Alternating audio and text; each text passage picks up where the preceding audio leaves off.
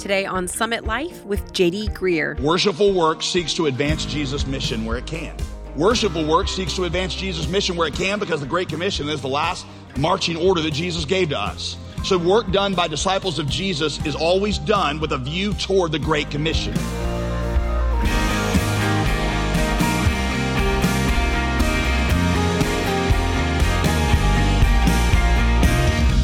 Hey, welcome back for another week of teaching here on Summit Life with Pastor JD Greear of the Summit Church in Raleigh, North Carolina. As always, I'm your host, Molly Vidovich. Okay, have you ever woken up, especially on Mondays like today, and wondered, why do you go to work every day? Is it just to earn a paycheck? Do you bide your time until the weekend so that you can stay home again and rest? Or are you trying to get to the next promotion? Or is there a higher purpose for your work? Today, Pastor JD explains how God wants us to think about our careers and challenges us to view them through the lens of the gospel. We know you don't want to miss any of Pastor JD's messages, so if you ever need to catch up, you can hear previous broadcasts from the God and the Rest of the Week teaching series by visiting online at jdgreear.com. But for now, let's return to our teaching titled Work as Worship. Here's Pastor JD. Believe it or not, the Bible actually has a lot to say about our work. Surely it is not coincidental that of all the, the parables that Jesus told, the majority of them take place in the workplace. And of the miracles that the apostles do in the book of Acts, 39 out of 40 of them take place outside of the church. What these things are showing you is that the God of the Bible is as concerned with displaying his power outside of the church as he is displaying it inside the church. So I want to suggest to you five ways that you can worship God while you work. Um, Genesis chapter 2 is where I'm going to be first, and then Colossians 3. Um, number one, worshipful work fulfills God's purposes in creation. Work that is worship fulfills God's purposes in creation. In Genesis 2:15, God placed Adam in the garden of Eden with the assignment to work the ground and to keep it. This was before the curse. So this work was not a punishment that God gave to man after he'd sinned. It wasn't like the original plan for man was that he would sit around in the garden, eat bonbons, and have, you know, angels massage his feet. And then after he sinned, then he, you know, it's like, God's like, now you got to get a job. No, this is part of the original creation. The word that God used for work literally means in Hebrew to prepare or to develop. You see, there are some of you who in your work feel this almost divine satisfaction. Maybe you're not even a Christian and you're not even sure what to call it. But you just know that there is something when you are working where you feel like you're doing what you're born to do. The word vocation comes from the Latin word voca, which means to call. Calling is not something that just applies to those of us who are in ministry. Calling is something, a vocation is what God put into you, and He didn't all make you like me, thank God. He made you good at what he did because you are the mask that he wears to serve the world and to create through you. Number two, worshipful work pursues the highest standards of excellence. Worshipful work pursues the highest standards of excellence. If we do our work unto God, then that means we do it excellently, listen to this, for God. Regardless of the reward we get from it, regardless from the recognition. Paul says this, Colossians 3:23, whatever you do, Whatever you do, work heartily as for the Lord and not for men, knowing that from the Lord you will receive the inheritance as your reward because you, he says, first and foremost, you're serving the Lord Christ. You have a higher boss, he says, than your employer. You work for a greater reward than recognition or salary. Number three, worshipful work reflects the highest standards of ethics. The idea of of a lack of integrity in the workplace, that's nothing new. But work that worships God will conform to the highest standards of ethics because that work seeks to demonstrate and to reflect the justice and the integrity of the God that we work for. Business ethics really matter to the believer because our work is done first and foremost unto God and our ethical practices reflect on God. So God says this in Proverbs 11, 1. Listen to this. A false balance is an abomination to the Lord, but a just weight is his delight. A false balance for us means fudging a mileage report. It means padding a business expense. Those things God says are an abomination to him. Abomination, that's a varsity word. It's only used a handful of times in the Old Testament, and you would not like the other things that God calls an abomination. Number four, worshipful work makes blessing others its bottom line. To follow Jesus means that you think about your life the way that Jesus thought about his. And the thing that characterized Jesus' life was leveraging his position of strength and power, not to build his own kingdom, but to serve others. So Paul would say, 2 Corinthians 8, 9, a verse I quote to you all the time, Paul says, remember the grace of the Lord Jesus Christ, that though he was rich, though he had a position of power, though he was influential, though he was massive promotions were in his future, though he was rich, for your sake, he became poor, so that you through his poverty would become rich. And Paul, the implication is that's how you ought to think about your life. God has made you rich in various places. You might be rich in money, you might be rich in talent, you might be rich in position. He says, take those things and leverage them to bless others and serve others the way that Jesus leveraged his to serve you. You know, when we talk about calling for a businessman, I think the clearest parable that I could give you um, that Jesus told, because a lot of the, the, the, the, parables almost make, you know, they're good for people that are going like to the mission field and to serve in ministry and that kind of thing. Here's one that I think is classic for a business person. I've given it to you before, but let me walk you through it real quick. Um, Jesus, Jesus is at a party and he looks around the party. The party's thrown by a rich man, and there's a bunch of other rich people there. It, you know, Jesus wasn't rich, but you know he could raise the dead and walk on water, and so that got him in into places like rich people parties. And so um, Jesus looks around at all these rich people, and he turns to his disciples and he says, "When you throw a party, don't do this."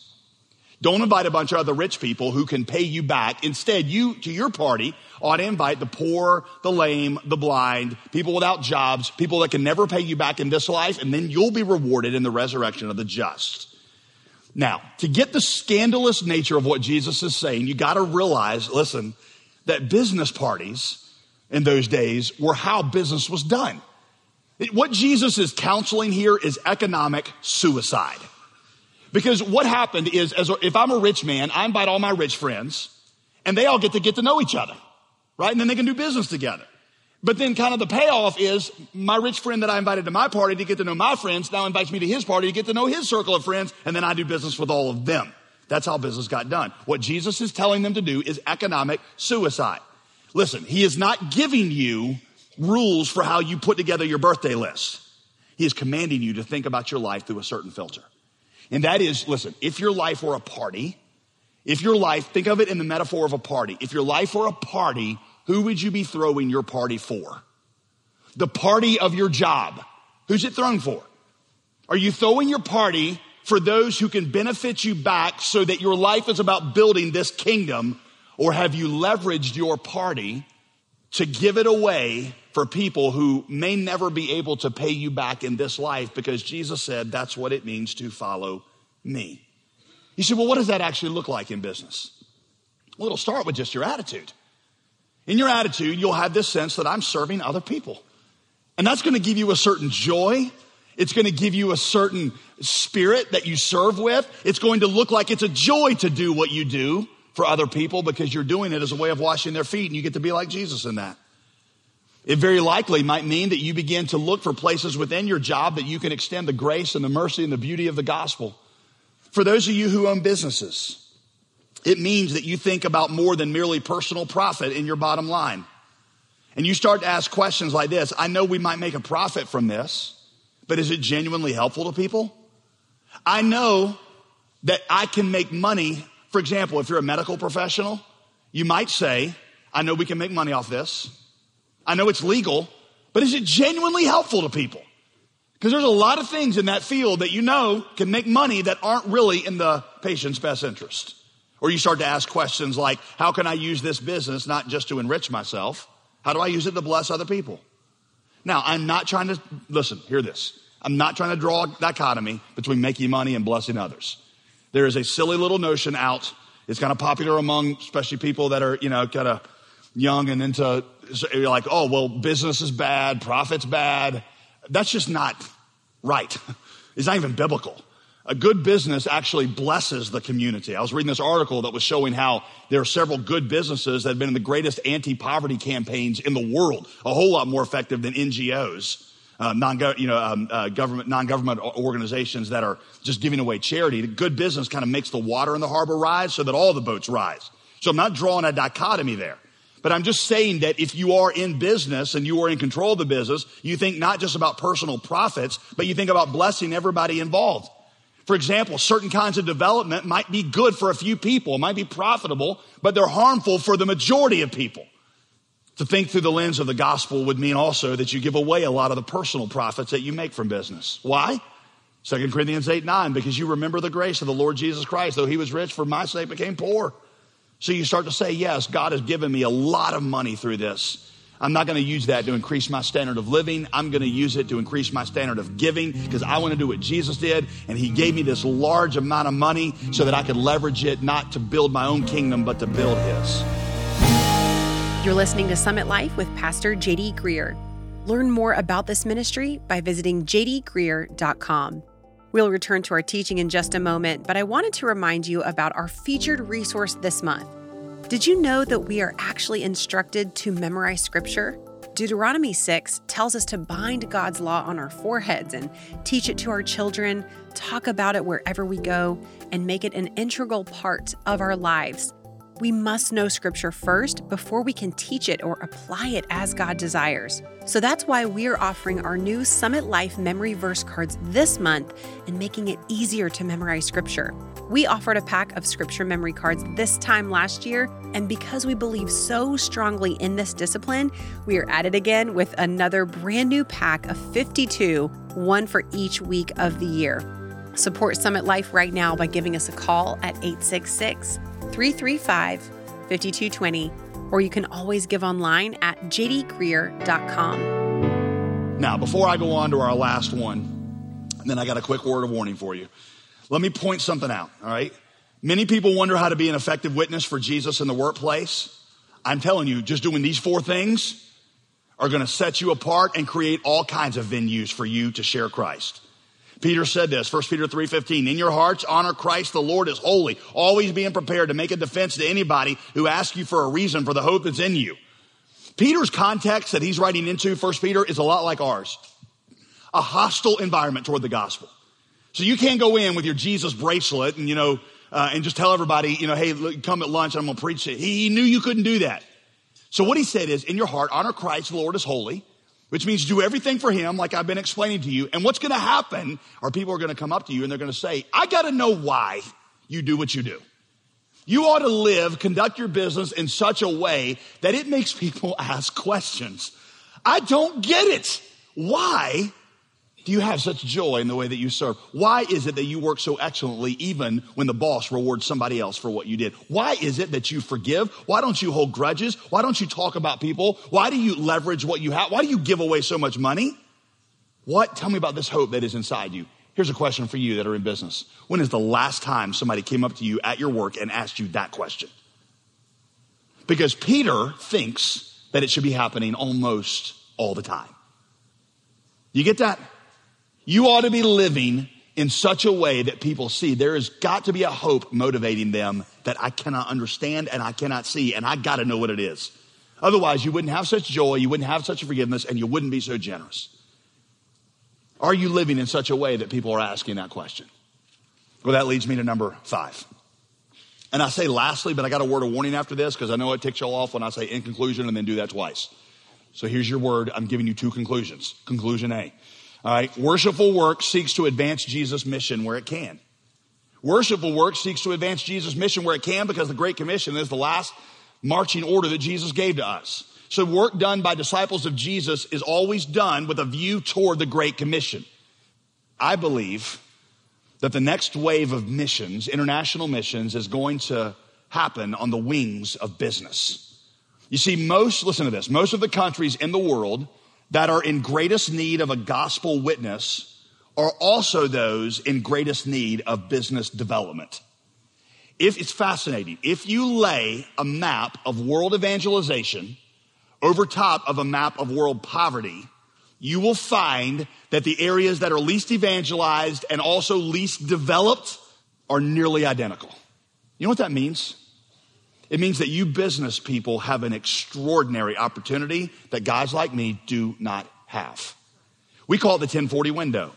That name really comes from, you know, the fact that it's the 10th parallel and the 40th parallel, and it's, it's where most of the lost people who've never heard about Jesus in the world live. Window implies it's kind of hard to get into, and that's, you know, a good description because it is hard to get into. But for you business people, it's not a window, it's a door.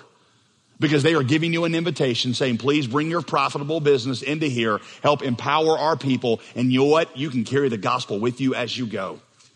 And I want to help you understand, those of you that are in positions for you to actually do something like this, I want to help you understand how your life can count for the Great Commission. Maybe, you ever think about this? Maybe God made you good at that skill so you could take it, take him to places where he is not known. And here's the question. What if God made you good at that skill to open up a whole nation to the gospel? And he gave you an inheritance that was greater than a bonus at the end of the year. He gave you an eternal kingdom. Not every Christian, I realize, is going to be led to perform their business in an unreached people group, but I just want you to ask the question because, see, I've told you this. When I was in college, I had the wrong view of the, how God called people. I was like, okay, God, I'm going to go into law. And, and, God, if you want me to do something with my life for you, then just let me know.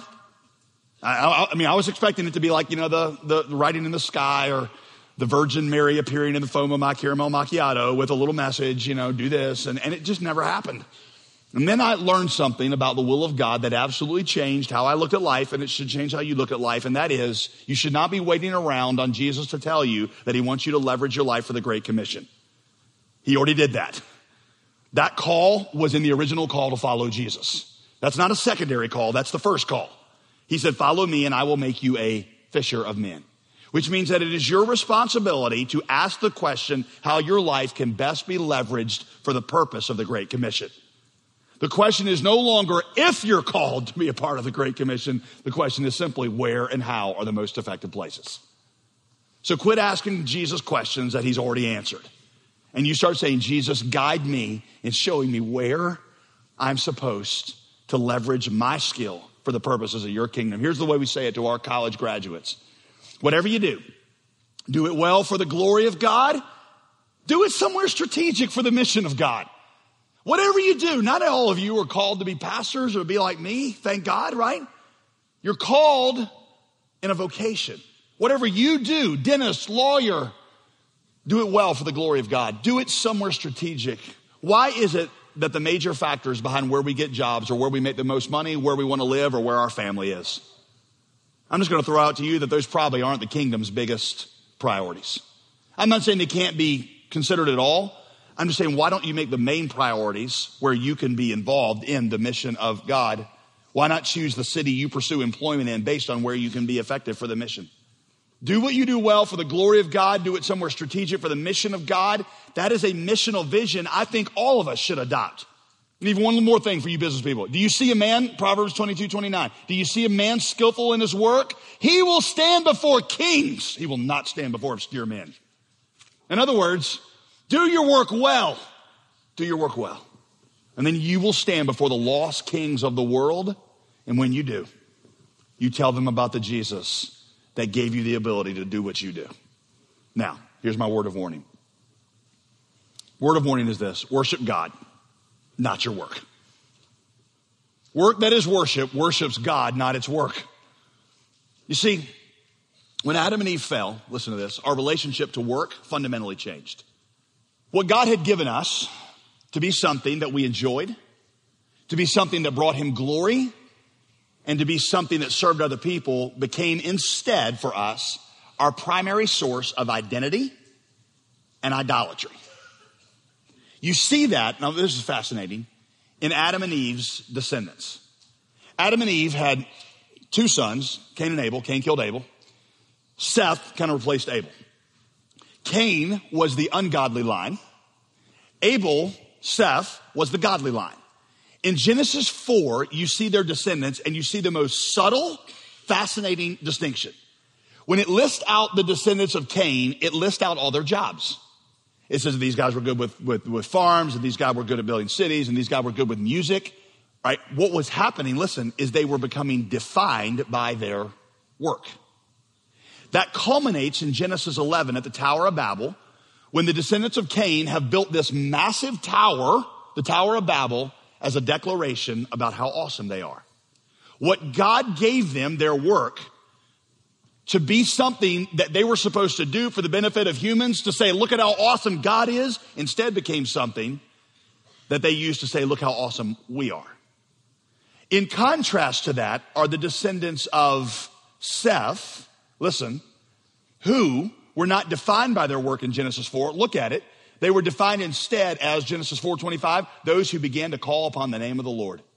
The point is not, of course, that worshipers of God don't work or that they work less. The point is that worshipers of God are not primarily defined by their work. Instead, they are defined by the name of the Lord whom they worship. Because of the fall, many of us worship our work and that we make it our identity. Right? It's like the second question we ask people. What's your name? What do you do? Many of us are defined. I know many people who are defined by the fact that they don't have to work anymore. I'm independently wealthy. I don't have to work. I'm awesome. Right?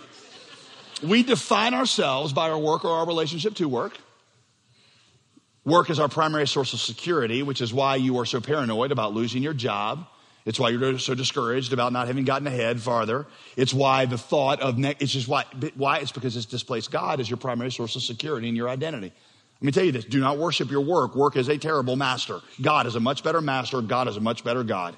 God will do much more in, in giving you an identity because you are a son or a daughter of the king, regardless of your position. He is also a much better security giver than work ever could be. Because what he says to you is this listen, I'm the one who took care of your primary problem, which was not a lack of education, it was not a lack of talent, and it was not a lack of money. Your primary problem is that you were cursed and dead in your sin, and I loved you so much, I came and I took that penalty into myself and I gave you new life. And don't you think that if I took care of your primary problem, I'm going to take care of your day to day needs also? God is a much better God than work is. So give your soul to God and then work right? And not give your soul to work and then occasionally serve God. Here's how we say it when Jesus is your life, you can actually enjoy the rest of your life. When Jesus is your security and your identity, and you don't look to work for that, then you start to enjoy work. But when work is your identity and your security, then it becomes toilsome. Then it becomes something that causes you a great deal of fear. Summit, listen, I do not want us to ignore this part of your lives. Because just time wise, it's the major part of your life. It's where you spend 85% of your week. Work matters to God, and God matters to your work. You're listening to Summit Life with Pastor JD Greear and a message from our series titled God and the Rest of the Week. JD, as I shared earlier, we have a handy new resource this month to help us memorize 52 Bible verses this next year. But I know what some people are thinking. Scripture memory seems like a kid activity. So, why is it so important for us as adults to keep up this practice too? Yeah, Molly, I could probably list a dozen reasons why this is such an important thing for the sake of time. Number one, I mean, Jesus memorized Scripture. Right. When the enemy came at him, it was clear that that what he knew he needed to use to fight the attacks of Satan is Scripture. Sure. Um, the second reason is I would say we're just commanded uh, to memorize Scripture. Yes. I mean, Colossians 3 tells us to let the word of Christ dwell in us richly. Deuteronomy 6 tells us um, to, to write them on the tablet of our hearts, on our foreheads, to put it around our house so that in our coming in and our going out, we're thinking about Scripture. Memorizing Scripture renews our minds and it transforms our, our, our lives. It's not just hearing preaching or reading the Bible um, that changes you. It's when the Word saturates you and begins to, to reshape your thoughts and you believe these promises of God. So I want you to get a pack of these and start doing what Psalm 119.11 says. I have stored up your Word in my heart that I might not sin against you. Just go to jdgreear.com and you can and you can see what we're talking about. Summit Life is kept on the radio and online by listeners like you. So when you tune in, you've got another listener to thank for the message. And you can extend that gift to someone else by doing your part and keep this program going. Give today and remember to also ask about becoming a regular monthly gospel partner when you request your set of cards. Call 866 335 5220. That's 866 335 5220. Or you can donate and request this resource online at jdgreear.com. I'm Molly Vidovich. Be sure to join us again next time when we're looking at a topic that is relevant to all of us busyness. Learn how the gospel transforms our schedules when you listen Tuesday to Summit Life with JD Greear.